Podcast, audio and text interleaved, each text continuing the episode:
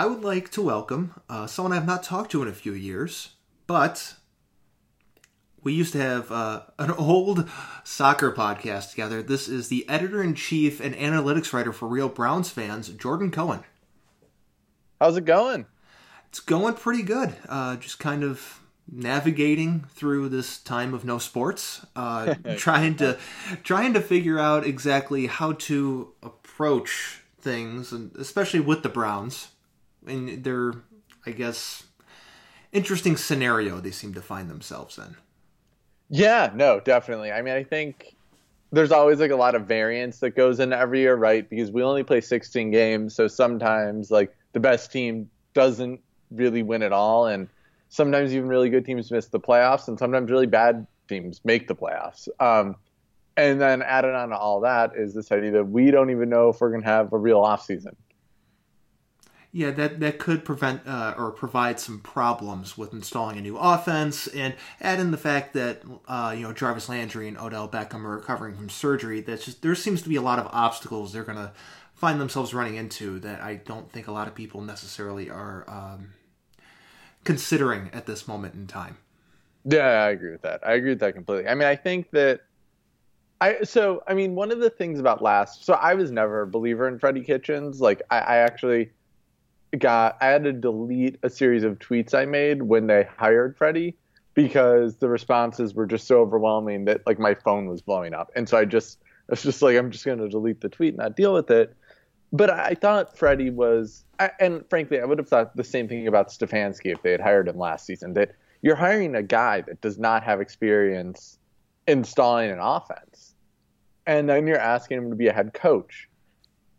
And so I think it's a little bit better this year because Stefanski now has done that. He had a year of doing that. He he had a team that went to the playoffs. So I think that'll be better. I also I, I am more comfortable with installing an outside zone scheme offense. And so like we can talk about this uh, whenever, but one of the things about the outside zone scheme is rather than blocking players, you block zones, right? And so for a lot of offensive linemen, that's easy, right? If there's a player in front of him, you in front of you, you block him. But I think what makes it a little bit easier is once you get the outside zone down, you could run the same play from 12 different formations in three different ways, right? So you could run a play as just a run, you could run it as a jet sweep, or you could play action it, mm-hmm. or you could bootleg it. And I think that makes it once the players get that system down, I think it'll be much quicker. So I'm actually if we were going to do anything when you have to install new offense after this like weird period of COVID, I, this would be kind of the type of system I would be in favor of. Yeah, I, I'm I'm on board with that. You know, this this system that seems to be getting or gaining popularity among the league. So it's not just you know a few couple you know a couple teams running it. There are several teams running some version of this. So necessarily finding players to run it properly isn't necessarily the issue. It's finding good players to right. run it, which is where right. you run into the where more people are trying to dip into the same pool of players. Um, but one of the reasons I wanted to bring you on today was just kind of discuss, you know, the likes and dislikes of what they've done this off season, you know, hiring wise and uh, roster wise. And it seems like hiring wise, you are in favor of Stefanski compared to what Freddie Kitchens was last year. Yeah, yeah. I mean, I, so again, to be completely upfront, I don't think vertical passing offenses like what Arians runs and what uh, Todd Haley ran and what Freddie ran. I, I don't think, what Cliff Kingsbury is running now. I think there's a limit on how successful they can be if you don't have top tier talent, right? Because you're basically asking every position from quarterback to offensive line to receiver to be athletic wonders and to be able to play it every play at 100%. And I, I, just, I thought it was asking too much of a young team where we didn't really know what we had. Um, I think Stefanski's system, it, honestly, it, the thing about outside zone schemes is they make life much easier for the quarterback um, because it makes play action just uh, your pass plays and your run plays look exactly the same. Uh, the linemen block the same people. They move in the same way. There's the same pre-snap motion and so teams have no idea what's coming. And that's going to make Baker's life much easier. So, I mean, what do you think? Like, do you like this Stefanski hire? Now, at, the time when it became when we were coming down between the two coaching hires, uh, if my, my options were Josh McDaniels and Kevin Stefanski, I was in the Josh McDaniels camp only because I did not like the optics of what was going on with the front office and what was happening with Paul DePodesta because a lot of people were mad that someone else did a power grab and they got all mad about it, but it seemed like Paul DePodesta was doing something similar and yeah. nobody was criticizing him for it. And I'm just like, we're literally watching this exact same thing. So I was just in the favor of just cleaning the whole slate clean, just wiping wiping it all out, starting over from the bottom. Mm-hmm. Because not that the way that they're going to handle things isn't going to work. It's just I think if they were going to approach it in this style, essentially bringing back the band or getting the, ba- right. the band back together was not necessarily the way I would have gone. Yeah, I mean, I always thought the funniest thing was the reports I had read on Twitter. I think Dustin Fox tweeted about this was that the Browns didn't want to hire somebody that wanted to tear the whole thing down. And there's kind of this question, like to Josh McDaniels, like, who are you to say we have to tear this whole thing down? And I guess my view was always, who is he? Like, even if I agree that Josh McDaniels was not a success, successful head coach and has been an assistant on this staff that doesn't really produce great head coaches, like even if you believe all of that, what does it matter? Like you, you don't, I, you or I could have gone to that interview and had just as much justification to say this whole thing needs to be torn down. Like the team hasn't been successful in 20 years. Mm-hmm. And that's that's very true. I mean, the the one I guess thing to to come by, and the reason why I was at least interested in McDaniels compared to let's say some of the other Patriots assistants that have come out and become coaches and been spectacular failures is that he went back to New England after leaving. You you yep. can't say that about Mangini. You can't say that about Crennel. It's just once those guys leave the nest, they're not welcome back. Belichick right. brought him back, and I there has to be a reason for it, and that always intrigued me. Well, and so I think so. To be clear, I also I have not seen evidence. People keep saying it, but all the reports don't suggest this. Every, what the reports suggest is McDaniels was more than willing to work with DePodesta and the analytics staff.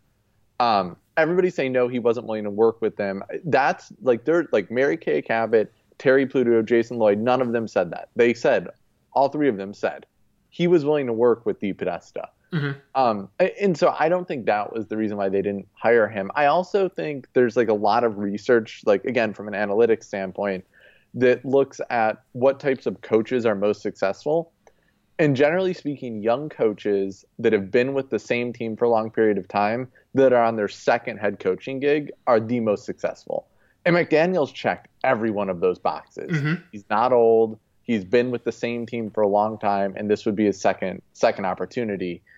Um, I, I think Stefanski checked most of those boxes though too. And when it came down to those two, I think it was still very clear they had a lot of things in common. They what people don't realize is the Patriots basically shifted over to an outside zone scheme this past, really the past two years, but especially this year mm-hmm. without the receiving talent, they went full outside zone. Yeah. Um, and so I think it was very clear what they were looking for. I think that's why a guy like McCarthy or uh, the Bills offensive coordinator, he was the Browns offensive coordinator for a while, uh, Daboll. Yes. Um, I, why those guys didn't get much more than a cursory look. The one name I didn't like was um, the 49ers defensive coordinator. Like Robert I don't Saleh. know why. Yeah, I don't know why we're still talking about hiring defensive coordinators as head coaches.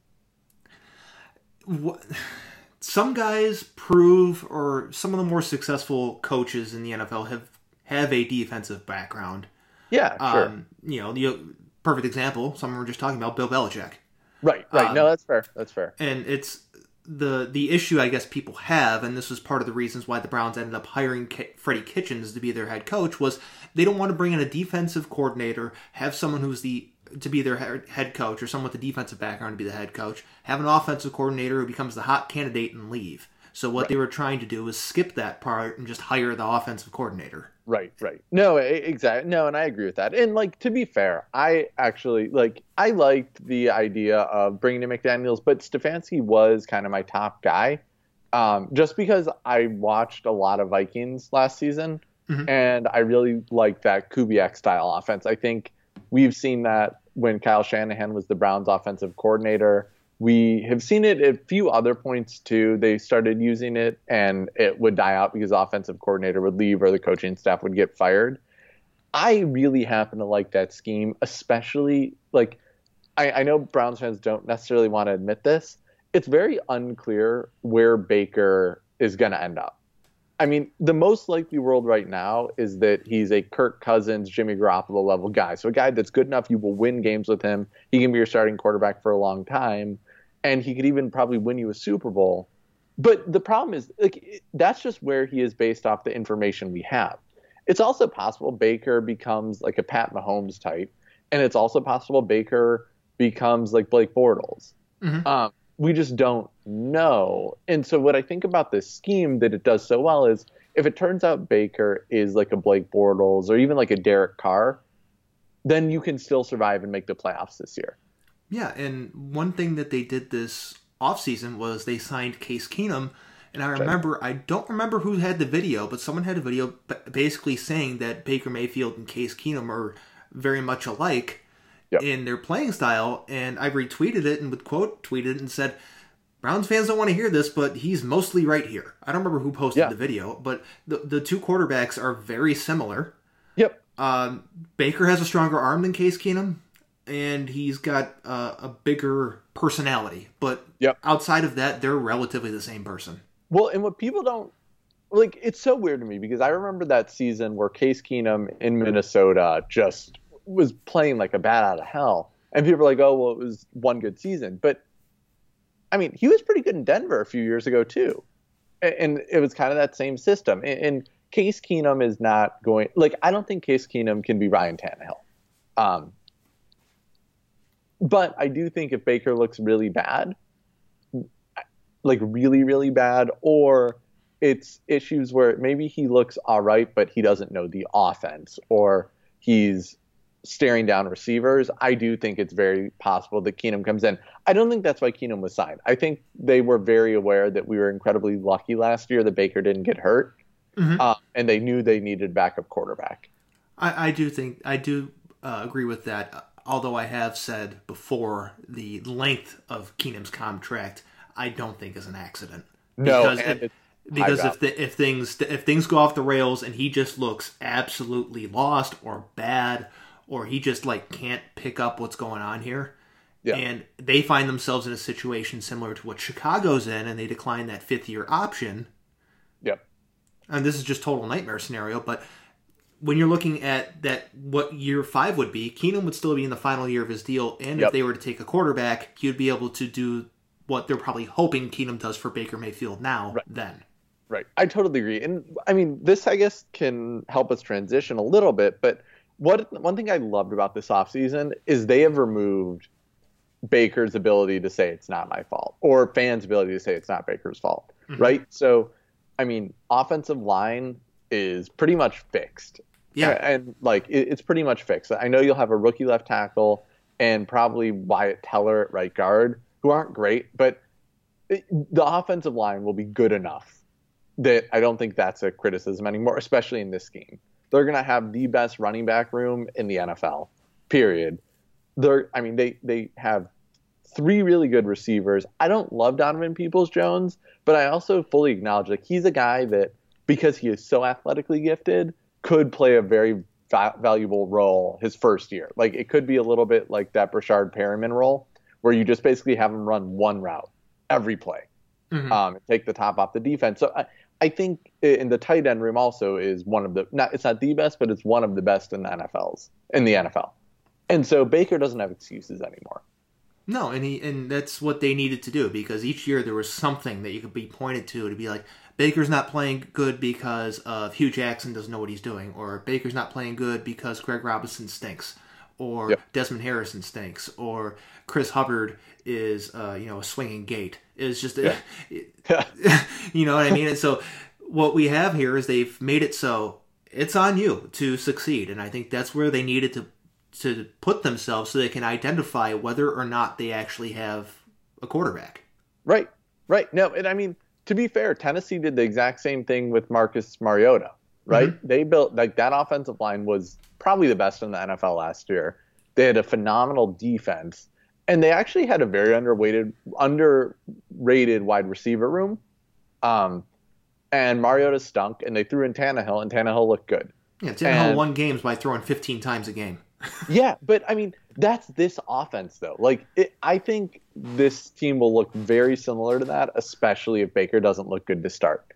Um, like that's the offense. The offense can win either way. It, it is at its most efficient when you could win with play action passing. But the thing is, once you get a lead, then you can hold it because you have a good run. And I mean, that's what people don't realize about the 49ers. People are like, oh, well, Jimmy G only threw like eight times in the game against the Packers. Yeah, because like two of them were for touchdowns and one of them was a 50 yard catch that didn't go for a touchdown. Like that's all you need. Once you get the 14-0 lead, then you just run the ball every play and you eat up clock. Mm-hmm.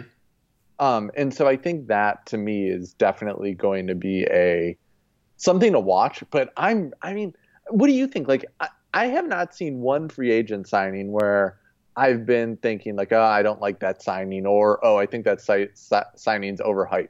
Like everything seems fair and reasonable to me.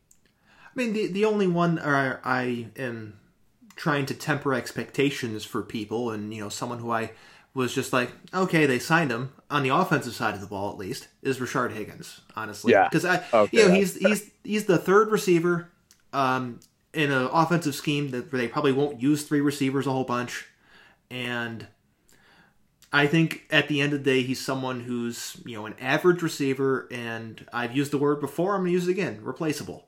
Yep.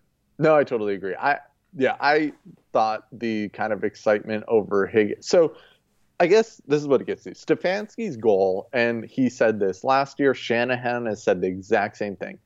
His goal is to prevent teams from going in nickel or dime defense, um, because, and the analytics back this up when you can go into nickel and dime, when you can reduce the amount of like run stoppers, so to speak, you have on the field, mm-hmm.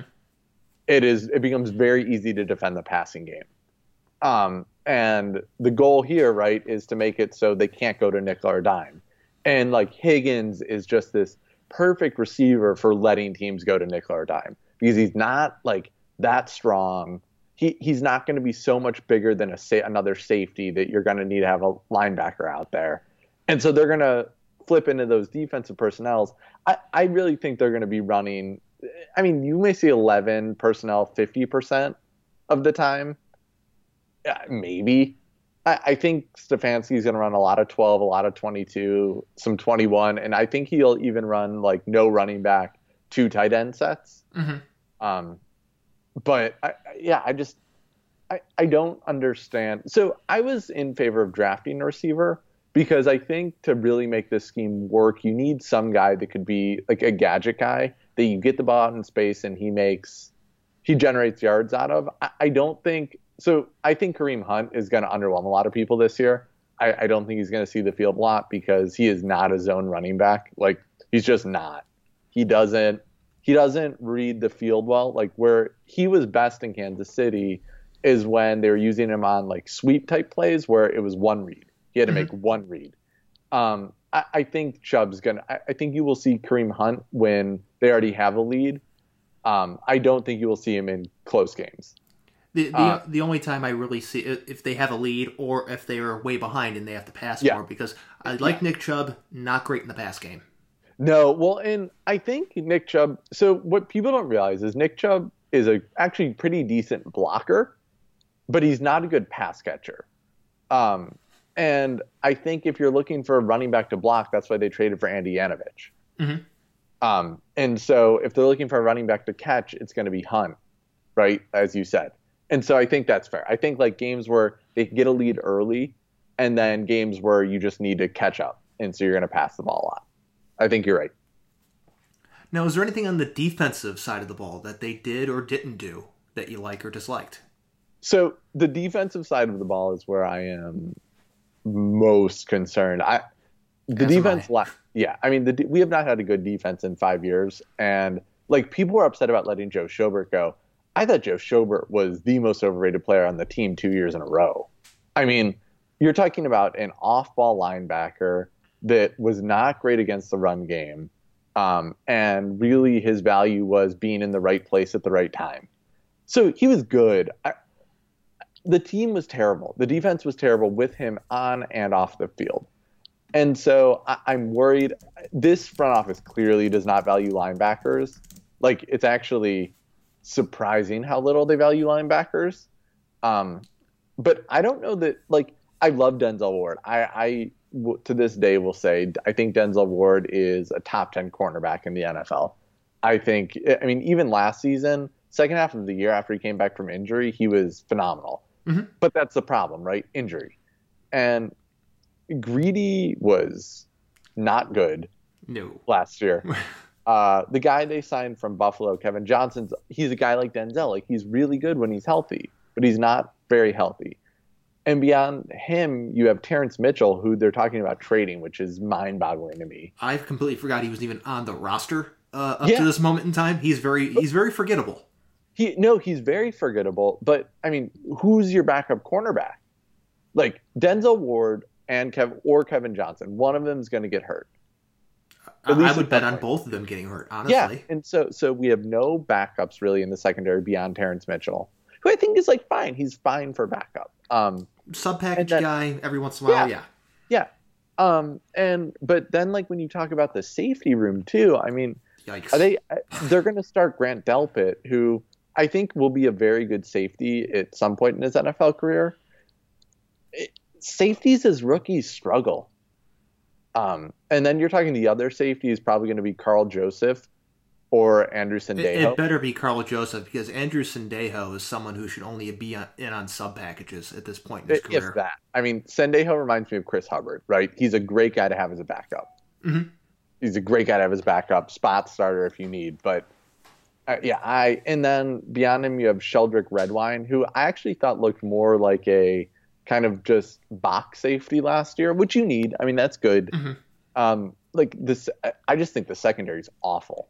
It- They it- have no linebackers who can cover. now, Matt question Wilson. question for you: Joe Schobert's contract with Jacksonville, five years, fifty three million, with a potential out two years in. I would not. I, I no. I, I think he. I, I just. I. He's not Luke Kuechly. Everybody's like, oh, he's a poor man's Luke Kuechly. Well, yeah, poor man's Luke is an average player. Like Luke Kuechly was so. Luke Kuechly did so much on the field that I just don't think Schobert did. I mean, That's fair. I mean, I, I'm not even looking. To, I'm not. I've never considered him to even be a, a poor man's Luke Kuechly. If he's just, uh, you know, a guy who is able to elevate the the overall talent level of the defense, and he was the guy making all of those adjustment calls too. So you've lost Yeah, that guy. no, so that's also very valuable. So if you consider that over five years, and if it doesn't work out two years in, you could say, "See ya." It's Yeah, kind of hard to say no. I, I, so where I kind of lies, I, I think that the Browns' defensive goal should be to be in sub packages most of the time, like be in four two five or even like a dime look, because if you can do that, you're it's really effective. Where you want that kind of third linebacker, or where you want that extra linebacker on the field, is when you run up against like a 49ers or this year we're gonna I, I, I think we play the Eagles who do kind of like a lot of these big packages like the 12 personnel stuff. Mhm. and I think you absolutely will miss Joe Schobert in those games where he you need somebody to cover the tight end. I, I mean if you look at the AFC North Pittsburgh doesn't use a lot of tight ends Baltimore you can't even have a lot of linebackers out there anyways because Lamar Jackson's just faster than they are Mhm. and Cincinnati, I everybody said this guy was going to come in and run the outside zone scheme, but he ran much more of like what McVay did with a lot of 11 personnel last year. So I think, like, I, I don't know, I, I I am good not spending that money on Joe Schobert if it meant you could get so, like somebody else, like a Karl Joseph. Um, do I know that's what happened? No, and, and that's what's frustrating, right? Mhm. That we don't. I mean, for a team that didn't want to spend on linebackers, I'm good with that. Like that's fine. You would at least expect them to have spent that money trying to get somebody else, like even if it was a uh, Jadeveon Clowney type guy. Um, and I mean, he's just a, they- he's just an edge rusher guy, though. I mean, yeah, but I'm okay with that, right? Like I'm I- okay with him in, in in the context of they sign Jadeveon Clowney, then get rid of Olivier Vernon type of situation. You know what I mean?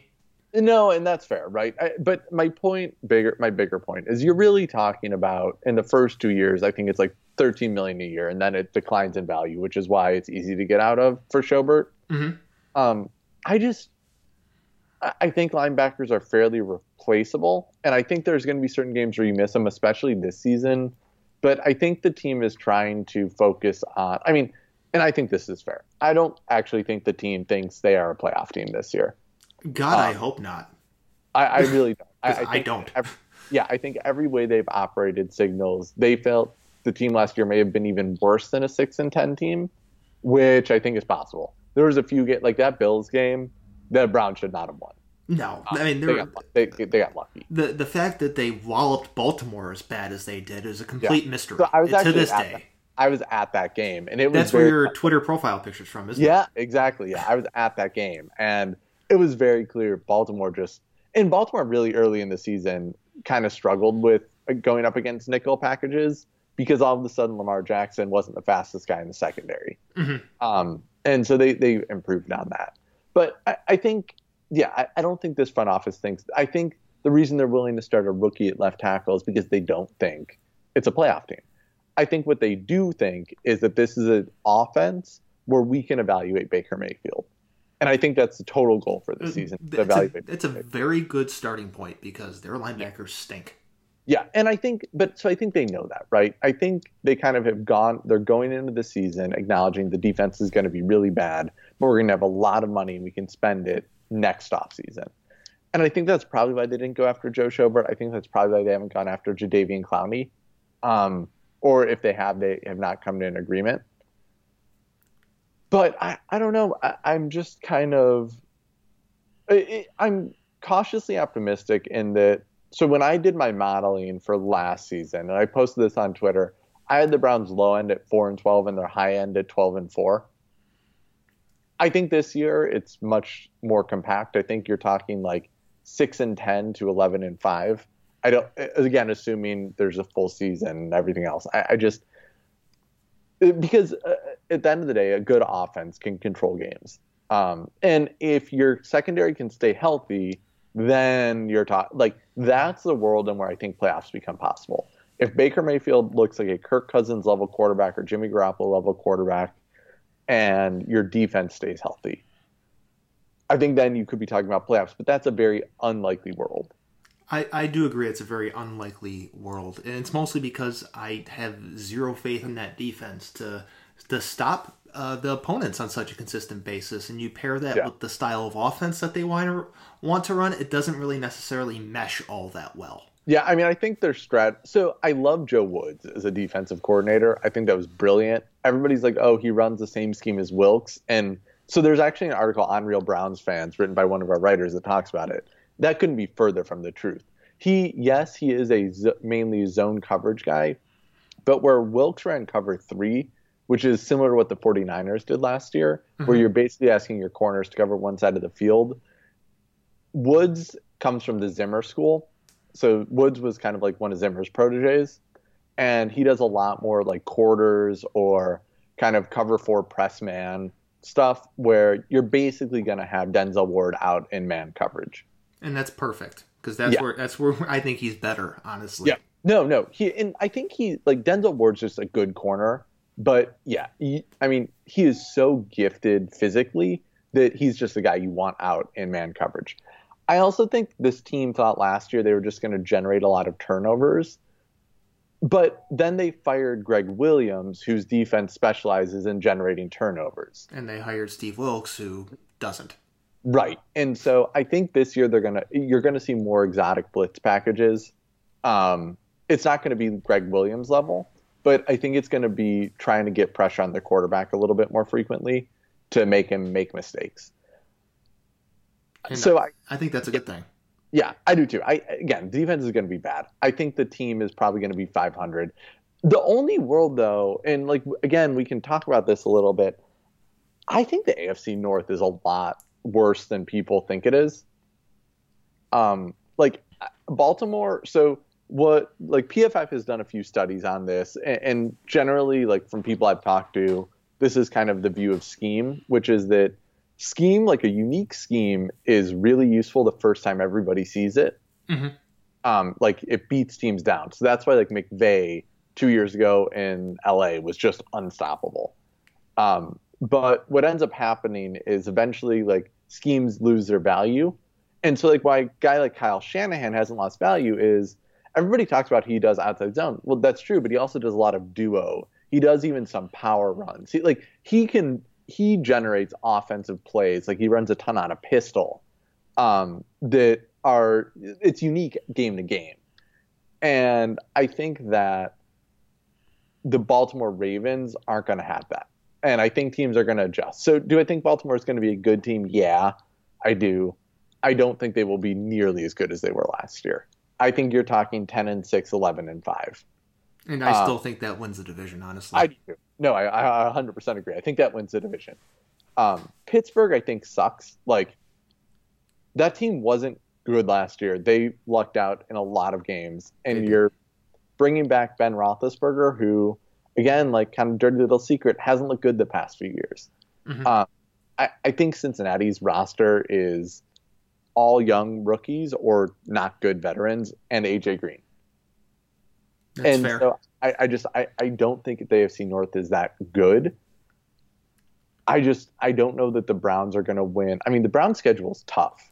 It's, yeah, it's brutal. Eagles, Eagles, Cowboys are two losses, like straight. Those are two losses. Oh yeah. Uh, Giants in New York is not going to be an easy win. Um, that, that's going to be a complete week of distractions for Odell Beckham Jr. Let's just get right. that out of the way right now. Right, right. No, it's going to be. I mean, that's going to be a difficult game generally speaking. You'd still have to play Baltimore twice. They're a good team. Um, and so I, I think the schedule really is why I'm more worried about the defense. Like, if it was last year's schedule, I would actually feel pretty confident in saying this Browns team can make the playoffs. Um, and that's why I think the team also is probably worse than its record suggests last year. Like that schedule was bad, mm-hmm. uh, and they still only won six games. Yeah, the, so the, their just, schedule's not friendly. Yeah, and like, yeah, I'm actually like, and this probably, I hope this has come through.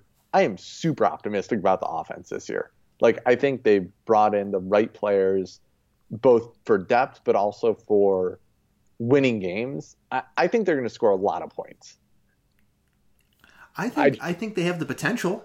Yeah. I, I just I my concern for their for them from an offensive standpoint uh, pretty much lies in the fact that we don't know when they're going to come back to being able to practice in person, right. and the fact that Landry and Beckham are more likely than not not going to be participating. So, right. uh, in a post I just posted yesterday, uh, I said mm-hmm. that Rashard Higgins is going to have a fairly low, large role this offseason. It's because the other two guys aren't going to be there. And yeah, so having I, yeah, some sort of chemistry point. with Baker is going to be key in installing the offense. Yeah, no, that's a fair point. I really, I, I think, so I, I've said this. I never thought the Browns were going to trade Odell Beckham this offseason, nor did I think they were going to move on from Jarvis Landry. With that said, if this season starts out weird, um, like the offense isn't clicking or Odell looks kind of like he's not getting the ball again, I could very easily see them trading one of, if not both, of Odell and Jarvis midseason. I'm on the on in the camp of if you trade one, you got to trade them both because those two guys yeah. are best friends, and if you trade one, you're just going to make the other one upset. Yeah, uh, yeah. I, I kind of, I mean, I would be more confident in trading Odell and keeping Jarvis than the inverse, um, like sig- significantly so because one thing about Jarvis that I think is very clear is he does want to win at any cost. Like he's just a kind of a leader out there. So I'm not as worried about him, although I still think then that off season you would have to move on. But it like it seems clear to me, and I don't. I mean, how do you feel about the future of this roster? Right. So it's great now, but in two years you're not going to be able to keep like Myles Garrett, Denzel Ward, Baker Mayfield, Nick Chubb, Kareem Hunt, Odell Beckham Jarvis Landry, and I did. I think I mentioned Baker. Yeah. So those seven players are either going to be up for big contracts or on big contracts. You're not going to be able to keep all seven of them. Well, I think there's a couple guys you mentioned there that, um, well, at least one of them I don't think will be here beyond uh, Hunt. upcoming season. Is Kareem Hunt. Yeah, fair. He, I think he's gone either way. If he's good or Yep. bad, he doesn't come back. Yep. Um, I think the problem they have is with the pass catchers uh, because they have three guys making a ton of money between Hooper, Landry, and Beckham. And Yeah. you, you, we all know from the analytics perspective of the front office, it's going to be hard to justify uh, paying three guys that catch the ball a lot of money when they're running a run-based offense. Right. And um, you know, I know some people have been trying to run Jarvis Landry out of town ever since he got here um, on Twitter because he's quote yeah. unquote inefficient. Yeah. But I, I view him as someone that he can he can adapt to whatever offense that they're running. We've seen him in two different offenses. We've seen him in a different offense down in Miami. Yeah. He- He's someone that he has a skill set that no matter the offense that they're running, it can work. Yeah, and he actually like what I think there's confusion about, and so there's a few guys on Twitter. Um, so Pete Smith, who I actually think is really That's who I was informative. Really informative, I think misunderstands what the numbers say about Jarvis Landry. Yes, Jarvis Landry is a Y receiver and X receiver is inefficient. That he doesn't generate enough yardage. Is a slot receiver, Jarvis Landry is incredibly efficient. Mhm. Um, and I, my problem there though is how many slot guys are you going to have on the field? Because you can have him and one tight end, uh, or even two tight ends that all kind of target that middle of the field. But like, are you then going to have Higgins on the field at some point? Like if you trade Odell, um, because then all of a sudden it's going to be the problem we had two years ago, where you have to sign a Breshad Perriman off the street just to have a guy that runs down the field. which is kind of um not that I didn't agree with the signing of Austin Hooper because I think he's a good player. It's just I feel they could have utilized the mon- the money they're using to pay Austin Hooper elsewhere. So they mm-hmm. didn't they didn't have this particular problem that we're dis- discussing right now. Yeah. Is it just seems like yeah, short sighted tight end. Kevin Stefanski likes tight ends. Let's get the best one available. Yeah. Well, future problems, Yeah, you well, know. so though again i am right and, and the team i think rightfully is saying that we'll worry about the future when it's the future. And i get that. I get like you want to bring in guys too that are great scheme fits. And that's like the right thing to do right? The worst thing to have is guys that can't play whatever scheme the coach is going to run.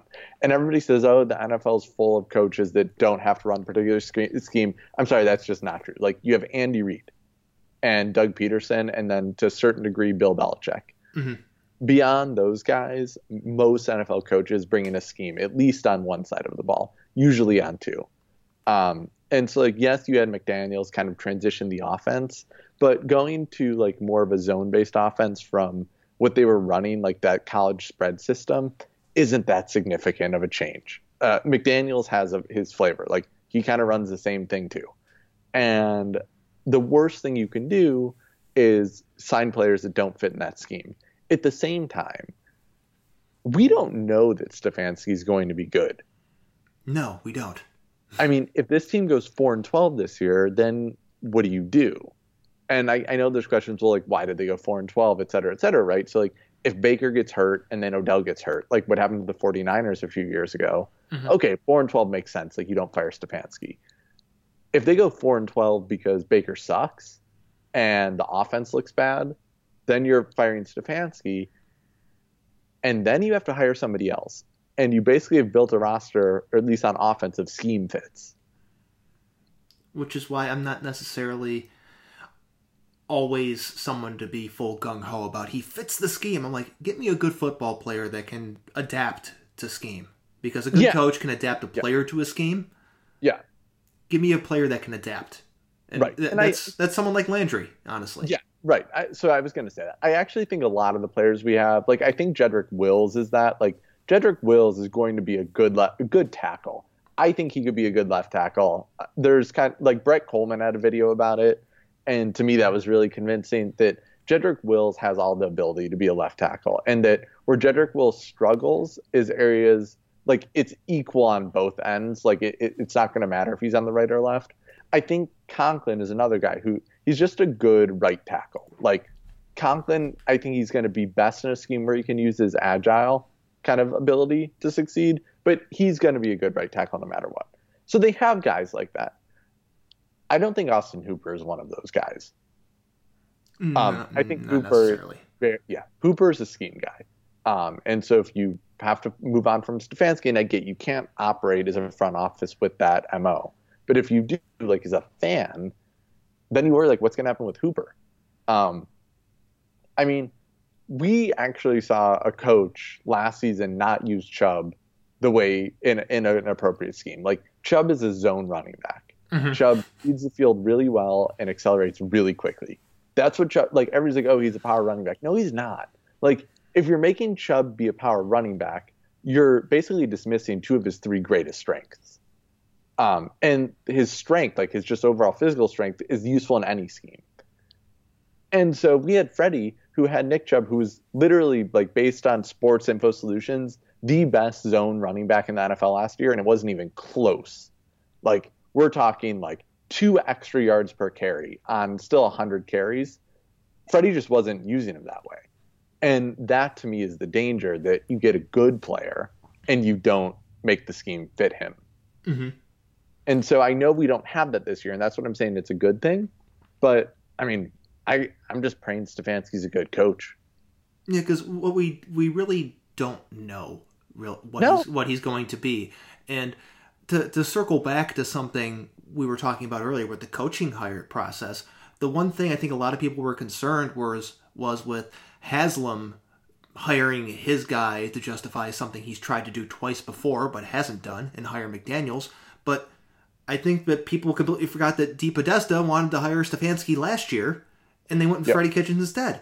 So I Yeah. think the the fact that whether or not people want to agree with it or not, um, him hiring Stefanski is a little bit of justifying an earlier decision. Yeah. Well, and like again, to be fair to DePodesta, everybody's like, oh, DePodesta liked the coaches that have turned out the best in every hire. That's 100% true. I don't think that's because DePodesta is a genius. I think it's because of what we have with kind of basic coaching models. Like I have them on my computer. Anybody can kind of find them. We know what makes coaches successful. Like we know what co- like Hue Jackson was a really bad hire from an analytics standpoint because he was a head coach once and had an offense that collapsed halfway through the season. And then in Cincinnati, he proved he was a scheme coach. Um, and n- not even with a great, really unique scheme. What we know is coaches with unique schemes who are young, who've been with an organization for a long time, and I've kind of said this, tend to be better. Um, on the defensive end of the ball, you want a coach that uses kind of mixed coverages, and those guys generally tend to become better head coaches. Um, so that's like the Sean McDermott hire. Mhm. What he was arguing wasn't crazy. And again, I fundamentally believe McDaniels was heavily considered by everybody. Like I think McDaniels was a fit analytically. Um, I think there were guys that weren't. So Daboll was one. I think the Mo Salah stuff was way over, or not Mo Salah. What's his first name? Uh, Robert, Salah. you're confusing Yeah, him I'm with it- yeah, Liverpool. um, I think that was kind of blown out of the water. Like that didn't make sense to me. I mean, that would be like hiring Steve Wilks to be your coach. I mean, I Um, wasn't I wasn't big on Robert Saleh anyways because everyone's like, look at him, he's hyping his players up. I'm like, that's great in college. That's not great in the NFL. Yeah, The, you, yeah, you want the hype man in college. You want you know the guy um, PJ Fleck at Minnesota, row the boat. That Right, guy, right. great energy. Doesn't work in the Yeah, NFL. People yeah. get tired I mean- of that so quick. Yeah. yeah. And again, so like I think where I'm at least I feel like I may be more positive than you is like I'm really inclined to listen to a lot of this analytics stuff because I understand what they're doing with the numbers and I think they're doing th- like what people say like oh it's the PFF front office. I don't think that's really true because they're doing a lot of like PFF would not advocate for a coach that runs the ball more than he passes. Um, that's just not something they would do knowingly anyways. And I, I think the Browns are doing kind of like more of the modeling stuff that I have. So like I have an article on Real Browns fans about the effect of outside zone on offensive efficiency. And my guess is they're looking at kind of the same data I am, probably more of it that leads them in kind of with more detailed opinions, more confidence in their tests.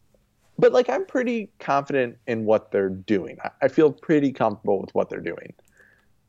again, defense is going to be bad. And I think the front office also would admit that it didn't matter. Like they could have kept Joe Schobert. They could have signed Jadeveon Clowney on top of every other move they made. Defense still probably was not going to be that good. Yeah, and I agree with that. And and something you mentioned just right there, and this is something I want to, I guess, um, touch on right now uh, mm-hmm. towards towards the latter end of this. It's it's the the pro football focus stuff, the analytical information, the advanced statistics. It, I like this information. I dislike when it's used improperly, or you know, yeah. when people use it in the wrong context is somebody that teaches college stats you can only if you're frustrated by it imagine like how frustrated i get. Like i want to drive my head through a wall. I mean the, i think pro football focus does a good job of providing information.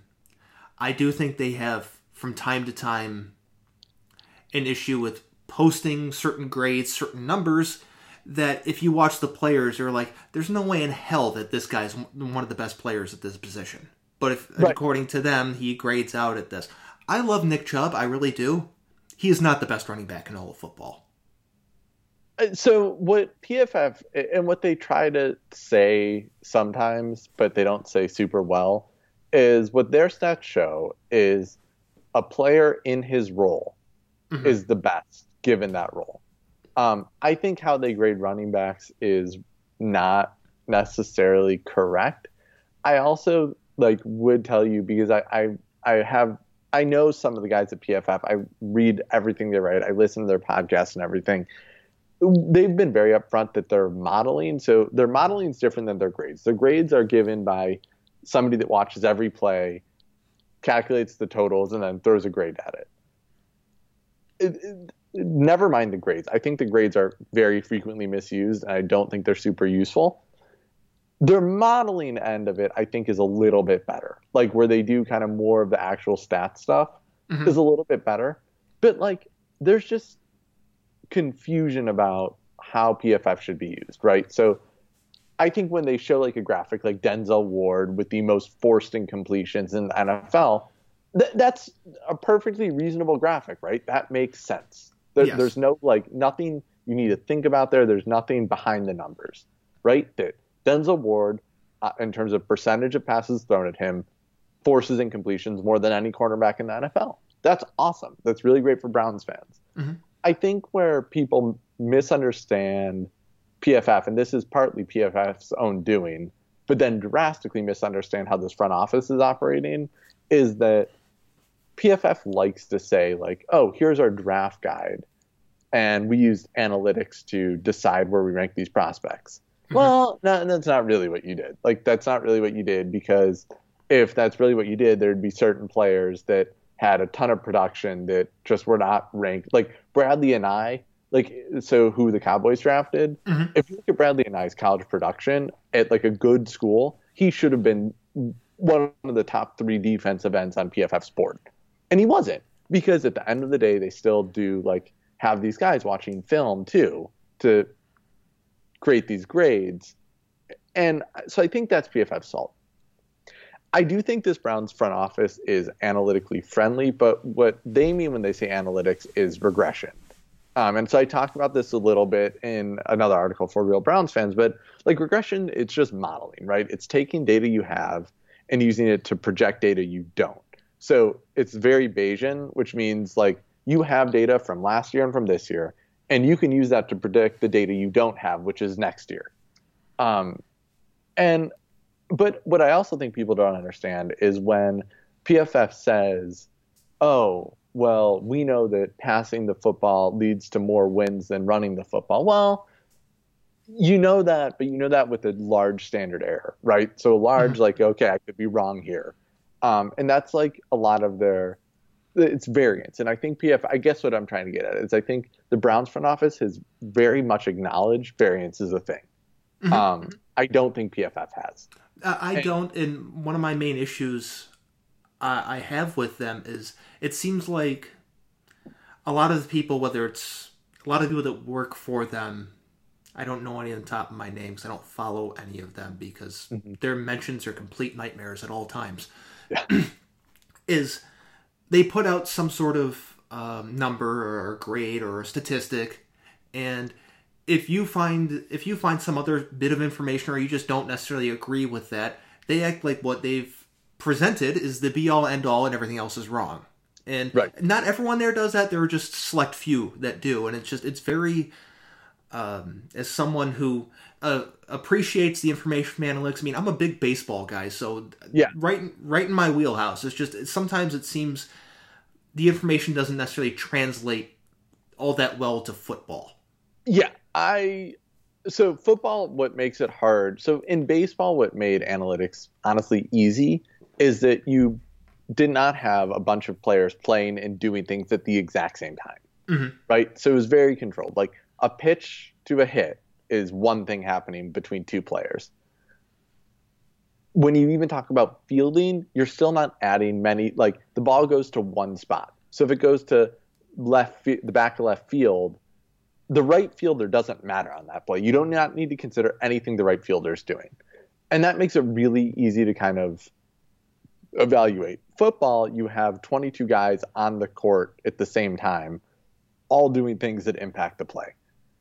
Um, and again, what that leads to is variance, right? Yes. And so the best thing the Browns are doing, and like this is what they've said over and over and over again, is that we are just using, gaining more information.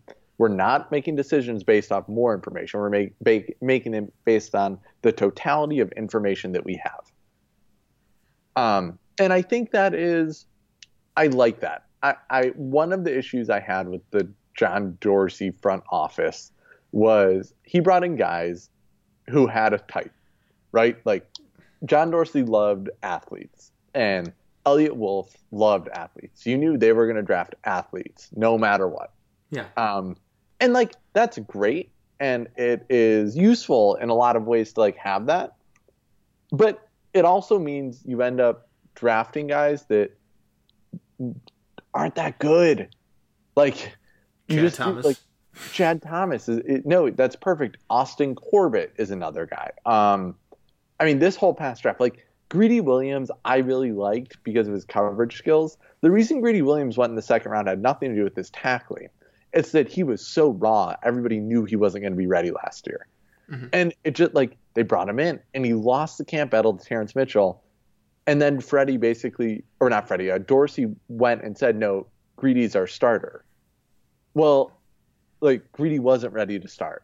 Yeah. And so you, he ends up drafting a lot of those guys that are great athletes, and sometimes it works, right? Pat Mahomes.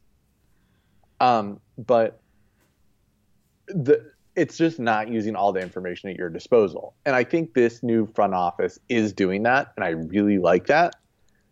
But I think they're honest about what they don't know, right? Jordan, PFF had Jordan Elliott ranked as a first round at a first round grade. The Browns didn't take him until the end of the third round. So like PFF can say whatever they want, yeah. The Browns were not listening to them when they drafted Jordan Elliott, right? They, they had Jordan Elliott ranked as a third round defensive tackle, and they took him as a third round defensive tackle. Yeah, and and I and that's perfectly fine. I mean, I mean that was actually one of the the draft picks that they made that I had sort of kind of a gripe with, not because of the player, just because of the position, the players at the position that they have now, and mm-hmm. other needs on the defense. I felt yeah, that so, they could have taken Phillips there then at 97, taken yeah. an outside linebacker, such as Malik Harrison, who went one pick later. Yeah, so I actually, I, I mean, we can get into this if you want. I think Malik Harrison is has bust written all over him, although I think Jacob Phillips does too. Um, I mean, uh, that's just an example. I mean, yeah, yeah, yeah, no, no, I understood, and I, I, think so. The reason why I like the Jordan Elliott pick is that Larry Ogunjobi is up for a new contract next year, mm-hmm. and I don't think he's worth a new contract. I think Larry Ogunjobi had a few good games one season and is not a good defensive tackle. And he's your three tech. Yeah. Like Sheldon Richardson's not a three tech. And so you were going to need somebody to start at three tech next year. And defensive tackle is one of those positions where they don't really play that well their first seasons. So I kind of view it as a filling a hole before the hole emerges type pick.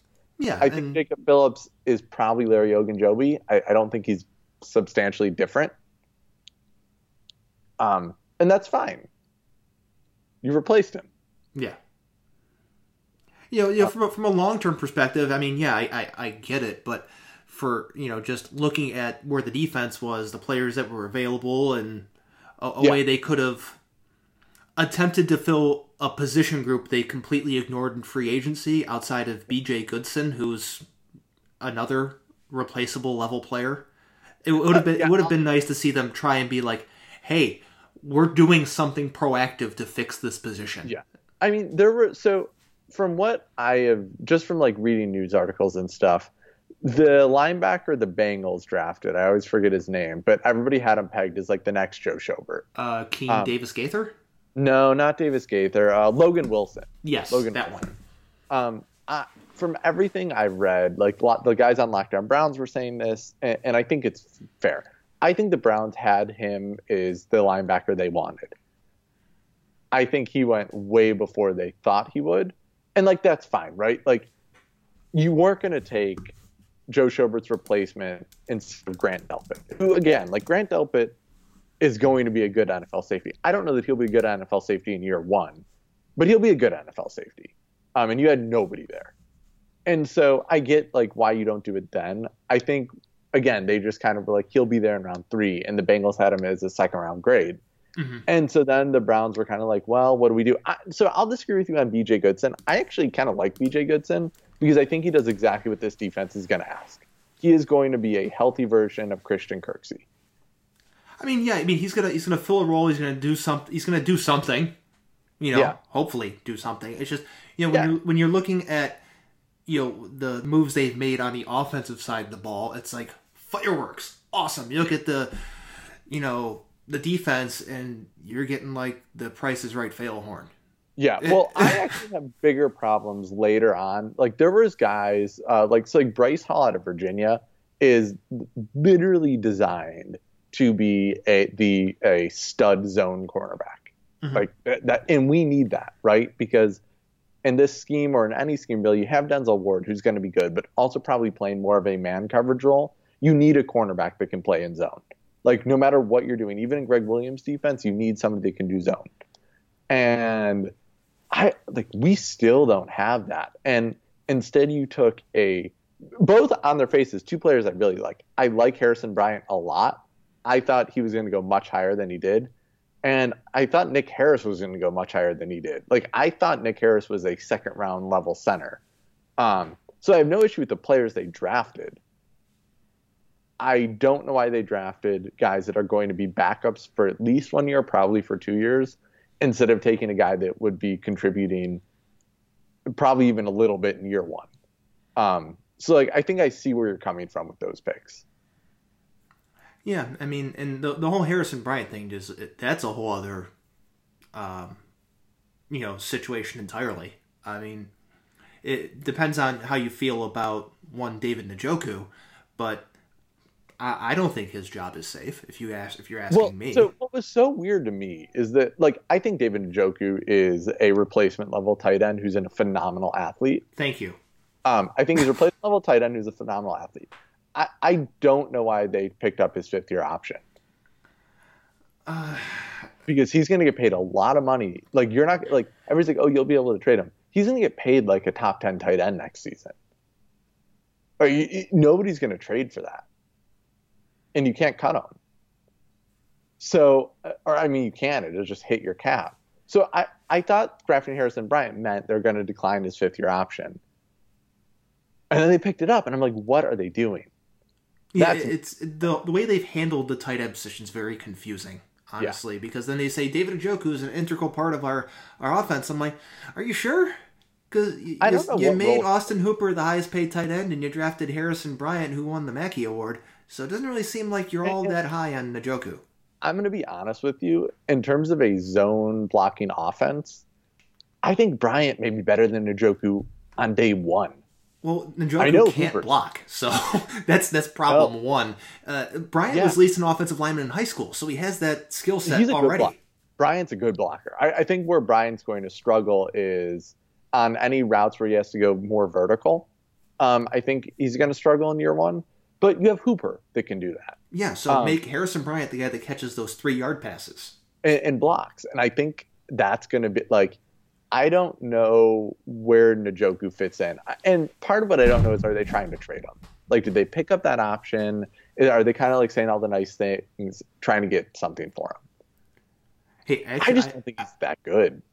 A lot of Browns fans seem to just um, remember what who he was in college and his reputation as a first round draft pick, and it seems like they're not able to separate what he was versus what he is. Correct. No, 100%. I, I mean, he is a phenomenal athlete and he's a good route runner. He does not have good hands. He's not a great pass catcher, and he's a horrendous blocker. So what the hell are they doing? I I don't know. I mean that that's where I'm confused, right? And I'm sure there's rationale for it. Like I get you want to have three tight ends, you might as well like if you can't get anything for them, it's better to have them than to not have them. Like you're not going to cut them, but just from a roster management standpoint, the fifth year option thing seems weird to me. Like Myles Garrett, I totally get, right? Myles Garrett's going to be worth what he gets paid in that fifth year option, anyways, and you're going to sign him in a new contract, I imagine. Mm-hmm. Um, Njoku is not going to be worth what he gets paid. Like I, A guy I could see getting one or two more teams and then being out of the NFL. Like this idea that he was in Freddie's doghouse, which is why he wasn't playing. I think. I mean, Demetrius Harris wasn't that good. Neither was uh, the guy that got it from the Cardinals, uh, Ricky Seals Jones. But Yeah. like, I don't know that they were substantially worse than Njoku. I don't. I, I think I think people remember some some highlight plays that he had in Baker's rookie year Because he had a couple, He did. um, he did. including him trying to dive in from five yards out. Yeah. Yeah. No, I remember that. That was fun. Right. No. But get it. That's, but evaluating him as an actual tight end, it's like I can't see where he fits with everyone else. Now, in, in an ideal world, somebody like uh, Stephen Carlson or Pharaoh Brown shouldn't prevent um, someone being on the roster. But Right. the reality is, is those two guys actually play the tight end position better than David Njoku is right. and I just I'm having a hard time grasping where he's going to what his future is because if I don't trading him really doesn't make sense because he has no value. Right. Perhaps saying that they wanted to keep him and he's going to be this part of the offense is a way to artificially inflate value that's not there. Right. Well, I mean, I got like, so the reason I would get the fifth year option is if he was going to be a featured part of this offense and you basically raise his value throughout the season, either trade him mid-season or trade him next summer. But I just, and I guess that's probably what they're trying to do. I just, I, I don't know what you're losing by having him as a critical part of the offense. And if you're not going to have him as a critical part of the offense, you shouldn't pick up the option. It, it just seems a very curious way to to handle the tight end position. And uh, a, a player you mentioned while we were paused for a second, former Browns tight end Darren Fells. Every single time he caught one of his what twelve passes he caught this year, it was a complete Browns meltdown on Twitter. Yeah. Uh, how many how many passes did Mister Darren Fells catch from Deshaun Watson? Who It was, really he was like their end zone guy, and I think he had like one long downfield pass because he just wasn't covered. Nobody thought the big tight end was just going to run straight down the field, but I think it, there wasn't a lot. They were mainly touchdowns. okay. So he, he actually had thirty four catches. Surprising. I remembered a For third of them. tight end, that's pretty good. and seven touchdowns. He- Yeah, that seems about right. uh, coming into this season, he had, let's see, 68 career catches and about 830 yards and 10 Yeah. touchdowns. Yeah, so he was really productive this season. He was productive, but th- that is probably the peak of Darren Fells. Yeah, I mean, 33 year old Darren Fells. yeah. Yeah, he's been in the league for a long time for one reason, which is that he's a phenomenal blocker. Like Darren Fells can block like no other. Um, but like, I, I don't. I, I never got what Dorsey was doing with the tight end room, like ever from year one and year two. Like, I, it just didn't make sense to me. This makes more like the Hooper signing makes sense to me. Mhm.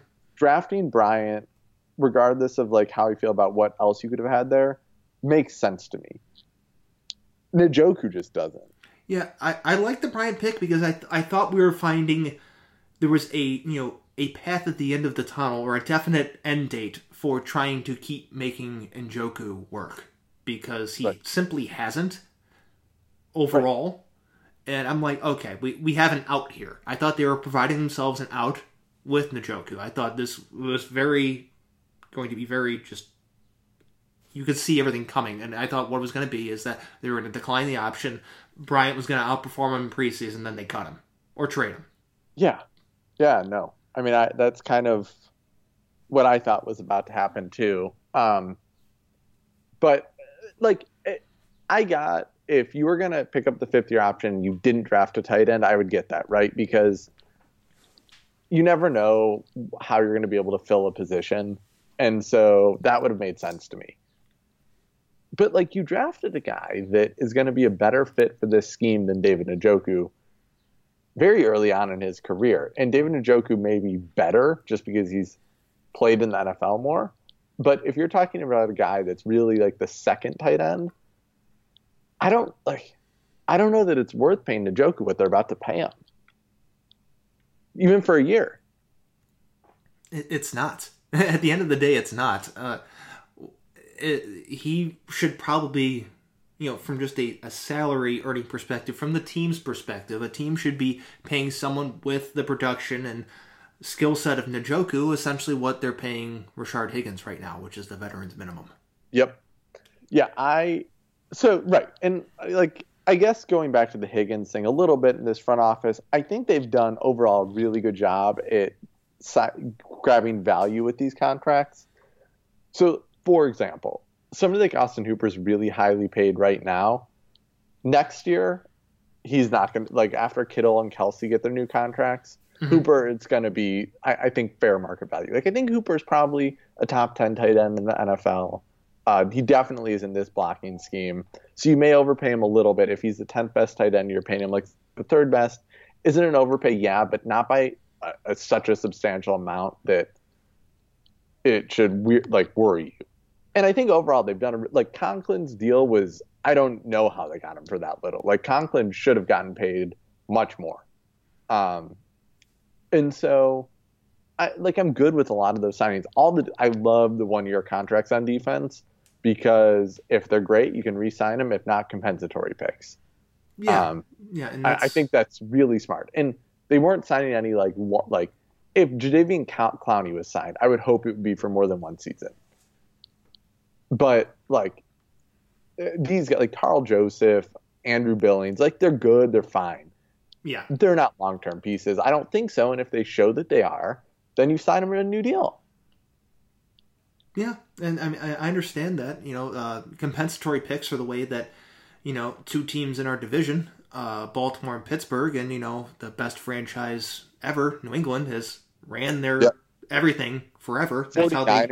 do it a lot. That's Like- how they just keep the system going. It's compensatory picks, and the Browns never get to the point where a compensatory pick is even considered. Uh, Right.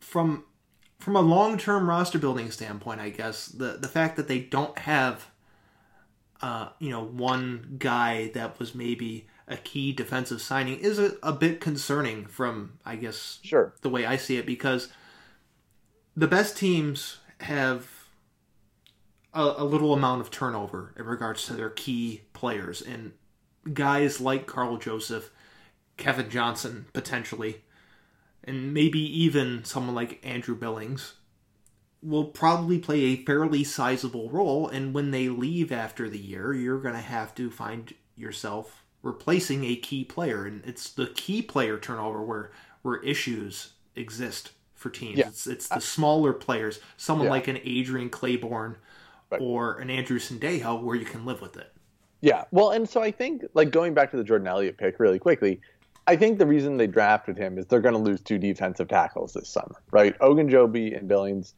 I, I think Ogunjobi's definitely gone. I think Billings is probably gone after this season.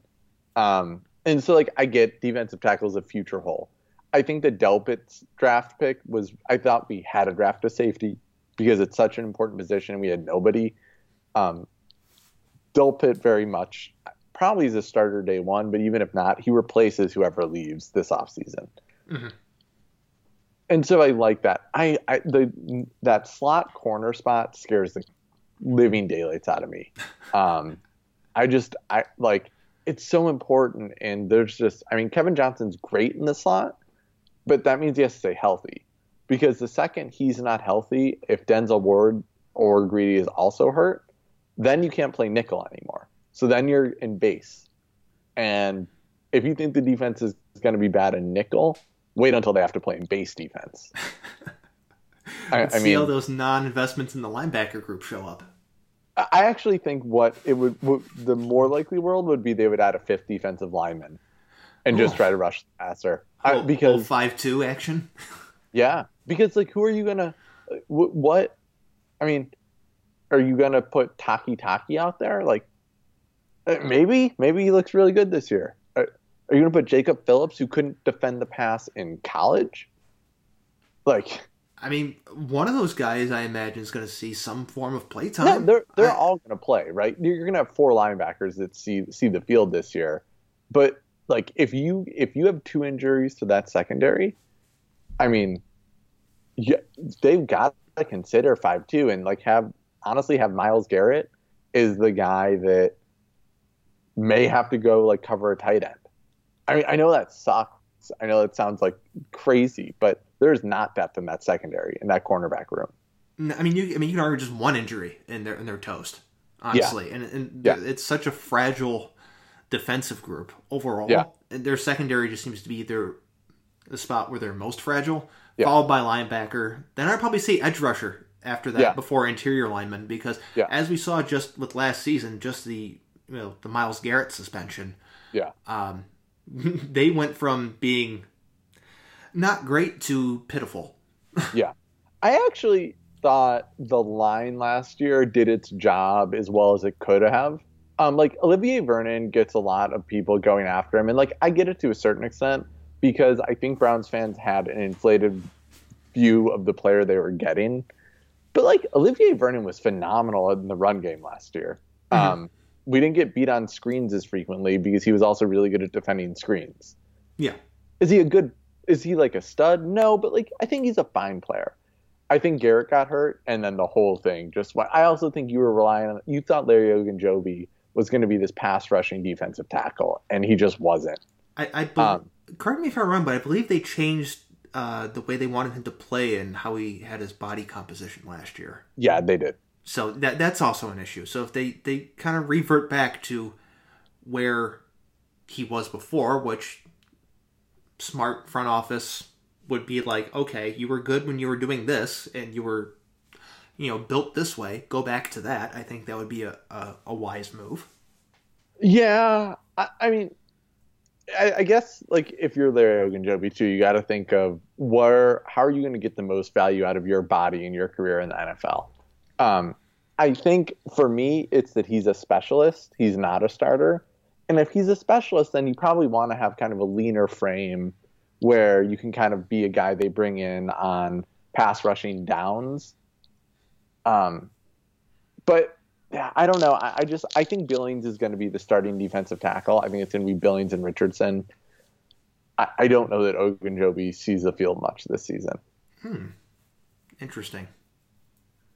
I just I but I guess back to like I don't know what I mean the defense if it stays healthy, I think the scheme is a perfect fit for a lot of these guys. And I think it could be not good, but like 20th, 21st, which if the offense clicks like I think it will, will be enough to make the playoffs. It's certainly possible. But if that defense gets hurt, then you're in trouble. Definitely. Um, I wanted to uh, pick your brain about a couple potential additions that they could make. Sure, sure. I mean, I mean, we're recording on, on Tuesday, so things could change by the time that this gets released. But at, at the current time, Jadeveon Clowney is currently a free agent. Mm-hmm. Um, what is your interest level in acquiring Jadeveon Clowney, and what would your concerns be? So I actually think Jadeveon Clowney is weirdly like undervalued and not overall but for his position. He is he a pure edge rusher? Definitely not. If you want to sign him to be a pure edge rusher it's not the right move. But Jadeveon Clowney's guy you can play on any spot along the defensive line and use him as a guy that attacks weaknesses, and he does that probably better than any defensive like edge based lineman in the NFL. Um, because like you're not going to really put Myles Garrett or Khalil Mack at defensive tackle, and you can do it with Jadeveon Clowney. So I really like that. If you want to talk to me about signing Jadeveon Clowney on a one to two year deal, maybe even a three year deal, I, I'm here for it because he provides that value. My problem is, uh, who do you who would you rather have, Myles Garrett or Jadeveon Clowney? I'd rather have Myles Garrett. Right. Who would you rather have, Nick Chubb or Jadeveon Clowney? That one you can debate, but currently Right. it's it's it, I'd probably lean towards Nick Chubb. Right. And so then, okay. And so then the third one, I think for me, I have an answer that may be unpopular. Who would you rather have, Denzel Ward or Jadeveon Clowney? That and remember, it's a a contract value. because Denzel Ward's going to get paid like a cornerback. So Denzel Ward is probably going to get 10 to 12 million a year. Jadeveon Clowney's going to get 20. So would you rather have Jadeveon Clowney 20 million a year, or Denzel Ward at 10 to 12? That's that's that one's a toss up because we, we don't know. I mean, we've seen Denzel Ward play well, Yeah, but first two seasons injury bug, and Right, and but- like So, but Like you have to make the decision injuries. now. Right. So you need to make right. The Browns are, if they're negotiating with him now, who would you rather have? And for me, I actually think the answer is pretty like. I- I have more faith in Denzel Ward at that contract value than I do with, with Jadeveon Clowney at 18 to 20 million a year. And I Um, agree. And so for me, Jadeveon Clowney's a really good player. He's better than Vernon for sure. Um, and he would help the defense pretty significantly. But it's a question about at what value you're signing him to. I think edge rushers tend to be way overvalued for what they provide actually provide on a snap by snap basis. And I think the easiest way to cap your team out is to invest in edge rush Is a and like advance it invest more than you otherwise should in defensive line really in general. So are you going to pay Myles Garrett? I, I think they have to. Mhm. Um, you're going to keep Sheldon Richardson this year, next year. Yeah, again, I think you kind of have to. Like he's a good player. I don't know that I want to be paying Myles Garrett, Sheldon Richardson, and Jadeveon Clowney big contracts next season. and that's a very fair point. And the concern that always comes with Clowney is is the injury history, Right. Uh, right. and because he's seemingly always hurt, and it's his knees. And if an edge Yeah. rusher or you know a defensive end doesn't have his knees, he's got nothing. I mean, And so I guess this is where I also have a more optimistic view of Denzel Ward. He had two con- he really it was arguably one concussion, but they they marked it as two concussions last year or 2 years ago. Um but last year his injury was totally different. It was a hamstring. Mhm. Like these are injuries that don't necessarily that like they're they don't make you worry about future injuries, right? And he was pretty healthy in college. I, I think Denzel Ward probably has gotten unlucky his first two years more than he was a bad tackler his first year. Mhm. Uh, he got much better at that last year. Um, so I'm kind of optimistic about that. I'm not optimistic about Clowney. It's like Todd Gurley. Like when it's the knees, man, you only have a limited number of time. Mm, Yeah, and I agree with that. Uh, and for, in case you were wondering, uh, I don't know if there's any stock worth putting in this particular website, but it's called SportsInjuryPredictor.com. Okay. Uh, Jadeveon Clowney has a 55% chance of injury in 2020, and Okay. is expected to miss one and a half games. Okay. So, I mean, I don't know That how reliable it is. It's just it's an interesting website. Yeah. I mean, that seems fair to me. Like, just thinking about it logically, that seems fair. But again, that one and a half games, that doesn't mean it's one to two games. That could mean zero to six games, right? Yeah. Um, and so that's scary. Mm-hmm. It's it's definitely a, concern Yeah. when it comes But to, to Clowney. I think Clowney is underrated for what he does. I worry that he is at a position group that is very overvalued. Yeah. And speaking of a position group that's very overvalued, same position group. This would be a trade. This wouldn't be a, a signing. Yannick Ngakoue. What is your interest level in him? Um, actually, probably substantially less than it is on Jadeveon Clowney because while I think Ngakoue is a better player, he's going to cost more, and he you're going to have to sign him beyond this year. which means all of a sudden you could be paying that defensive line. I mean, you could that could be the most expensive defensive line in the NFL, and then you're capped out. And then all of a sudden, you probably need to cut move on from Chubb, Ward, or uh, or Baker. Like you're gonna have to move away from one of those three plus one of the receivers, if not both. Mm-hmm. Um, so I, I just Clowney, I think you could get for one year or, or two years. Yeah. Um, I don't think Ngakoue is going to settle for that. Yeah, I don't think so either. It's just you know something that that popped up and he listen. Know, he's a, a good player. Back. He would help the team. He would help the team. He's a great player, but I just I don't know at what cost is he helping the team. I mean, he he would cost a lot to get, and he would cost a lot to pay. And you know, speaking from the perspective of we we can almost with some certainty within the next couple years say that one, if not both, the receivers of Landry and Beckham are not here to Agreed. some level of certainty. So, Agreed. At, some point, that money has to be invested in one way or another, which is why I, I asked in these particular cases about you know mm-hmm. one about Clowney and this one about Ngakoue because if you're if you're taking the money out from one of those receivers, it could be invested in, in Ngakoue. I think a lot of people look at the cap number and how much money they have available and, and think that that's all the money that's there. I'm like, okay, well, how about we look at the money that we have invested in a position group that we shouldn't be or a player that we're probably not going to keep for that much longer. Where can that money be applied? And I think that would be a situation right. where they could do that. Not that I would but so right, so then you do that, and then you need to probably replace both receivers. Um, and so like that's why I would have been in favor of if a guy like Laviska Shenault was there at 41. Mm-hmm. I would have been in favor of taking him at 41 because he's a guy that's going to be in the NFL for a long time because he has a skill set that he'll be able to contribute day one, and where he needs to improve his route running. And once he get, improves there, then all of a sudden he's a probably an X receiver. Um, he wasn't there, right? And so they didn't take yeah. him. But eventually you're going to need to fill those holes in the receiver room. And to me, drafting Donovan Peoples Jones, who feels more like an Antonio Callaway replacement than a anybody that's going to ever eventually replace Odell or Jarvis. It just to me doesn't seem like they're investing. They're they're even thinking about moving away from those two guys. Not immediately. Just, this is more of like yeah. a future down yeah. the road, two years yeah. from now type of well, and again, like you get Laviska Shenault in the second round, or if they had done something like draft CeeDee Lamb at 10, mm-hmm. then all of a sudden I would be totally in favor of a Yannick Ngakoue deal. Yeah. Uh, but they didn't. And so I think Ngakoue before the draft made more sense than he does now. Yeah, I can see that.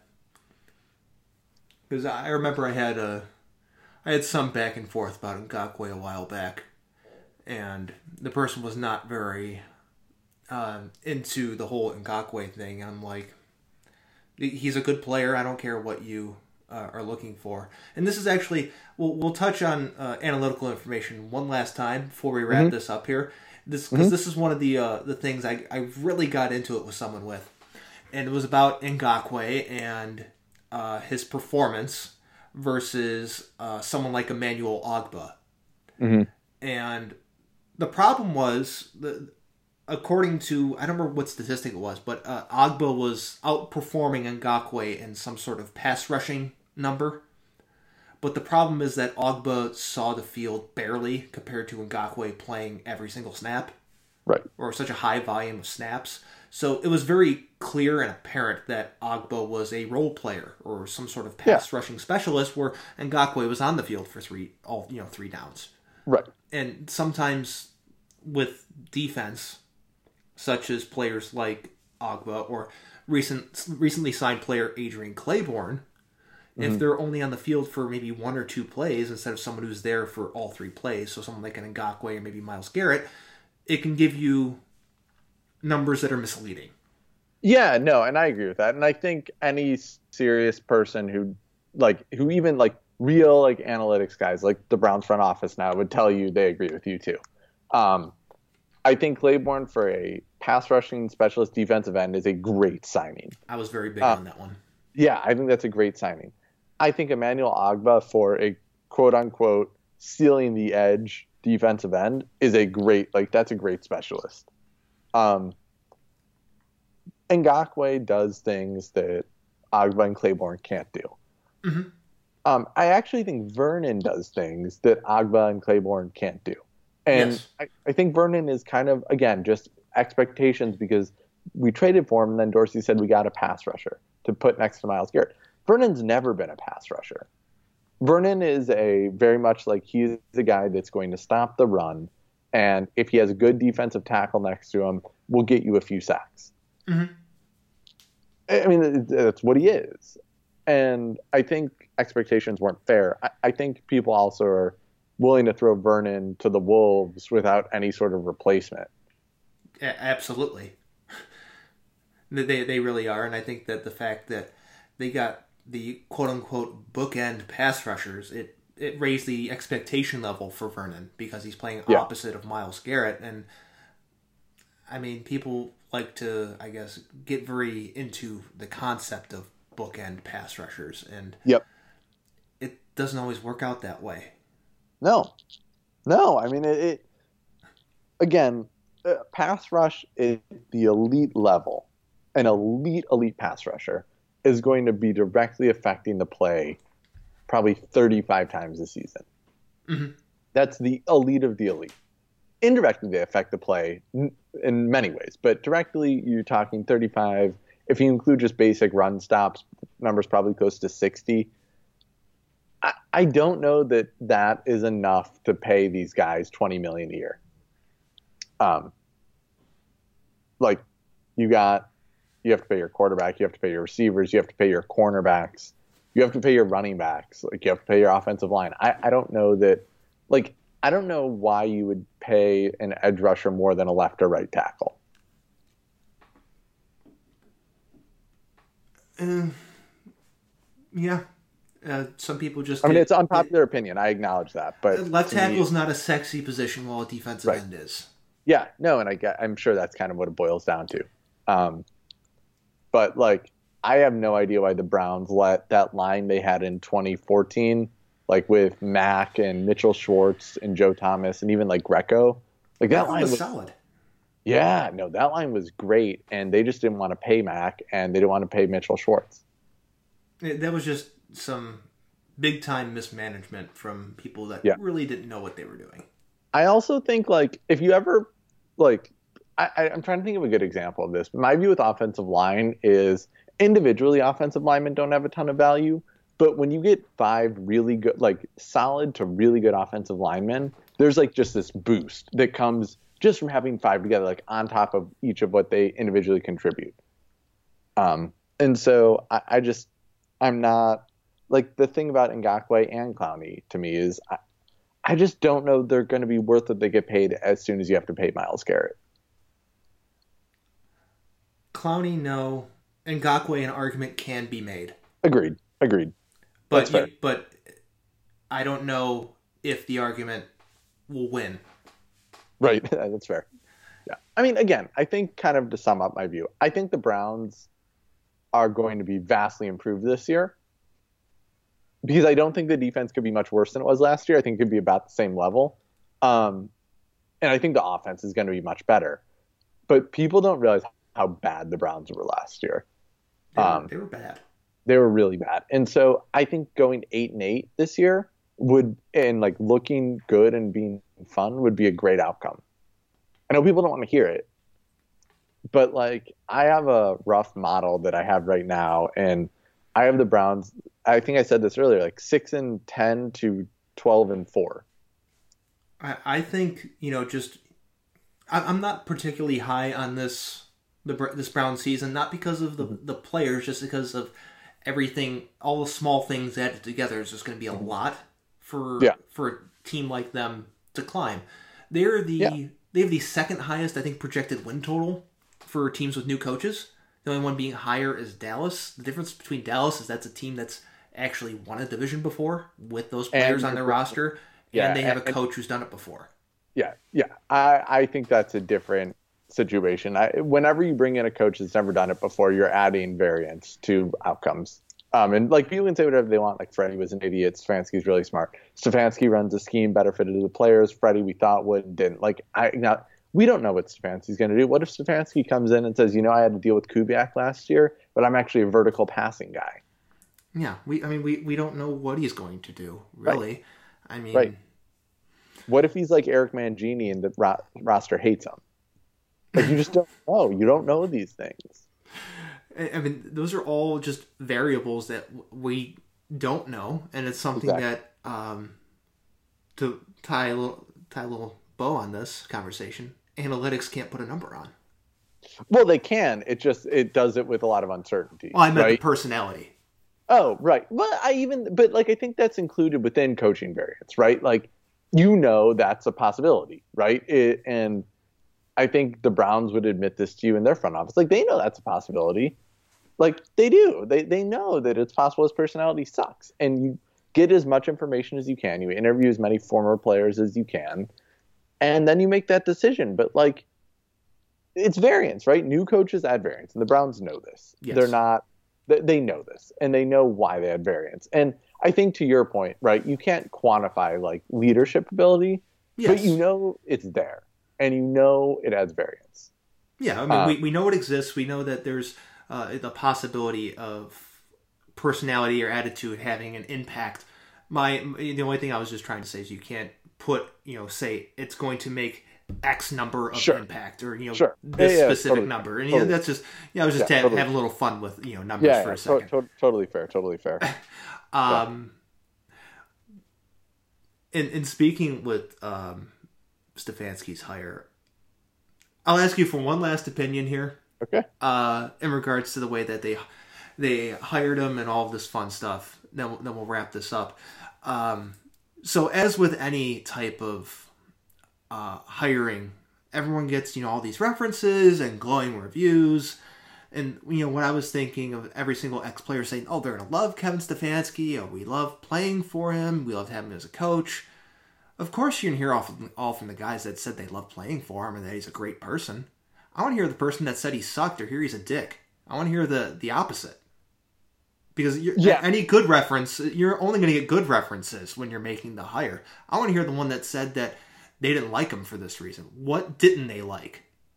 I want to hear well, that I, side of they, it. I think maybe they did, right? And like that just hasn't been announced publicly. But I, I, I just, I am a beaten down Cleveland Browns fan. Um, I have seen these new coaches come in and every which way. I've seen the analytics hire them. I've seen the pure football guys hire them. I've seen the guys that were defensive wizards everywhere they've been. I've seen the guys that were offensive wizards they've everywhere they've been. I've seen guys that have sucked everywhere they've been. I have seen it all. Um, and I, I just I like Stefanski's scheme, and he seems like a smart guy. That's all I know about him. Yeah, and that's all I think really at this point is what anybody knows. I think McDaniels fans had a little bit more information, which is probably why fans liked him more. For the same reason I think the Browns are using analytics, right? More information is better. You feel more comfortable with it. Um, but I, I mean, I don't know. I don't know that McDaniels is actually going to be a good coach. I don't know that Stefanski is going to be a good coach. I know I like both of what they do on offense, and I know I think both are smart guys. Um, I, I just I've seen it all. And I don't feel the way about Stefanski that I did about Freddie Kitchens. Where Freddie, like, everybody was crediting him for this offensive line improvement. And the offensive line really wasn't that much better. It was just Baker was throwing the ball quicker. Mm-hmm. Uh, they were saying, like, oh, look at what he did with all of the running backs. I'm like, well, yeah. I mean, point taken. Like, the wishbone was awesome. But what, like, is that what he's going to be like with Dontrell Hilliard? Because if so, that's not what we want. And lo and behold, that's what he was like. And everybody was like, oh, well, look at what he did with such crappy receivers. Like, okay, acknowledge he makes crappy receivers look good. That doesn't mean he makes good receivers look good. Mm-hmm. And so there's just, I never loved that hire. I would not have loved the Stefanski hire for similar reasons. Um, but here we are. And yeah. I think right now, given the information that we have, Stefanski seems like a good hire, and we'll learn a lot more this season. Yeah, I, I definitely think we will. I, I'm I'm I'm hopeful for the hire. I hope it yep. works. You know, just yep. throughout the you know the hiring process, I would I would like to hear from one player just say that they didn't like him, just because you learn just as much from the guys that hate somebody just as much as the guys that love somebody. Yep. No, no, you do, and I think they could have. Like, I think that's been Gregg Williams' problem, right? That Gregg Williams has players that will come out and say they love playing for him, and like if you look at it on its face, Gregg Williams should like he has done just as much as any assistant to be considered as a head coaching candidate. Yeah. But I think the reason he's not is you also have players that despise him. Mm-hmm. And I think that that matters. Yeah, um, and we know players that don't like him. Yeah, although now, like in hindsight, I probably would have rather had Gregg Williams last year, um, because at least like I know his scheme is not going to be atrocious. It, it seemed like he did a fairly decent job of keeping the fire from burning out of control. During yeah, his... I never liked that. The Steve Wilks hire to me was also one sign that I didn't think this front office knew what they were doing last year. I mean, you hired a guy that flamed out in Arizona, like whose players in Arizona hated him. Mm-hmm. And then you made him your defensive coordinator for a team not built to play zone defense. Like to me, that was just the, the epitome of why I did not like John Dorsey, why I didn't like him in Kansas City, and why I didn't like him here. Um, he, just he he did things because they made him look good. Like hiring Steve Wilks, right? You hired a guy like Todd Monken's the same thing, and I I bought into Todd Monken, but like at the end of the day, you're saying you're bringing in Freddie Kitchens, and then you're hiring an offensive coordinator that doesn't coach the same scheme. Like everybody's like, oh, Todd Monken also does vertical passing. Well, yeah, but Todd Monken's an air raid coach. He's not like an Arians like eleven personnel mm-hmm. drop back guy, which is what Freddie is. Yes. Um, and he was just hiring these guys to for name recognition, and, and I just. I, I, I am more comfortable with this team. I think like the Conklin signing is not sexy. You're si- you're signing it's literally right tackle. Like it's not sexy. I think it will make a huge difference. I think out running zone more times will make a huge difference. Absolutely. Uh, I and like I think we're going to use a lot of the pistol formation, a lot of bootleg, where Baker looked really good last year and the year before that. And so I, am optimistic. I just I think I, my optimism is that I see us more towards the high end of uncertainty than the low end, but the low end's still there. I, I think we'll have a more defined idea of what some certain players are. But yeah. I don't know that it's going to uh, translate necessarily to wins this season. I think mm-hmm. we could may even have a, a a positive idea of who some players are, but I still see this team as one that wins five, six, seven games seven games yeah, I have I mean, like the most for me. Is the, is the worst world like Kyle Shanahan's first year in San Francisco, where I think they won seven games, and obviously the second year Jimmy G gets hurt, and you can't really evaluate. But like, I think if Jimmy G doesn't get hurt that second year, they would have looked probably as good as they did this year. Um, eh, like, is that the worst thing in the world? I don't think so, right? Like, you get a lot of answers, you win seven, eight games, you you're you're fun to watch and then you can evaluate and make decisions. Um, I, I don't think that's the worst world, and I know people don't want to hear that, right? Because we have Odell Beckham, and you have Myles Garrett, and you have Baker Mayfield, like you have, but like if the offense is a top 10 offense and we're losing games because of defense, well, then you know we're, we probably got to fix. Yeah. And, and, I think it's easier to repair defense when it's your only hole.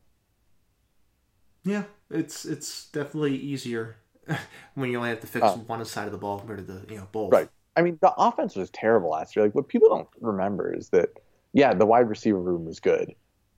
Uh, the running back room was good. You had a quarterback that played terrible. You had no offensive line, and you had no good tight end play. So there was a lot of holes, and I think they did an adequate job. So I'm excited, but I think I may be a little bit more optimistic than you, but not by much. Um, I, I, my guess is eight and eight is the most likely outcome. I could see the low end of that, so like six, seven wins. I could also see the team really clicking. Baltimore being a little bit worse than expected, and the team winning ten games and going to the playoffs. But I think eight and eight is where I'm most comfortable. Okay, so you know, just a little bit higher than what I I think they'll be. Mm-hmm. Exactly. Exactly. Yeah. So I think that's a, a good a good spot to end on for now. It was a it was a lot of fun having you on. For sure. Thanks for having me. Yeah, uh, I will definitely have you back once the football season uh, begins. Awesome, and, awesome. You know, whatever roster moves they make or adjustments, or if we actually get an idea of what exactly they're doing, definitely it, it, when the season is going to be. Yeah, that too. Yeah, yeah.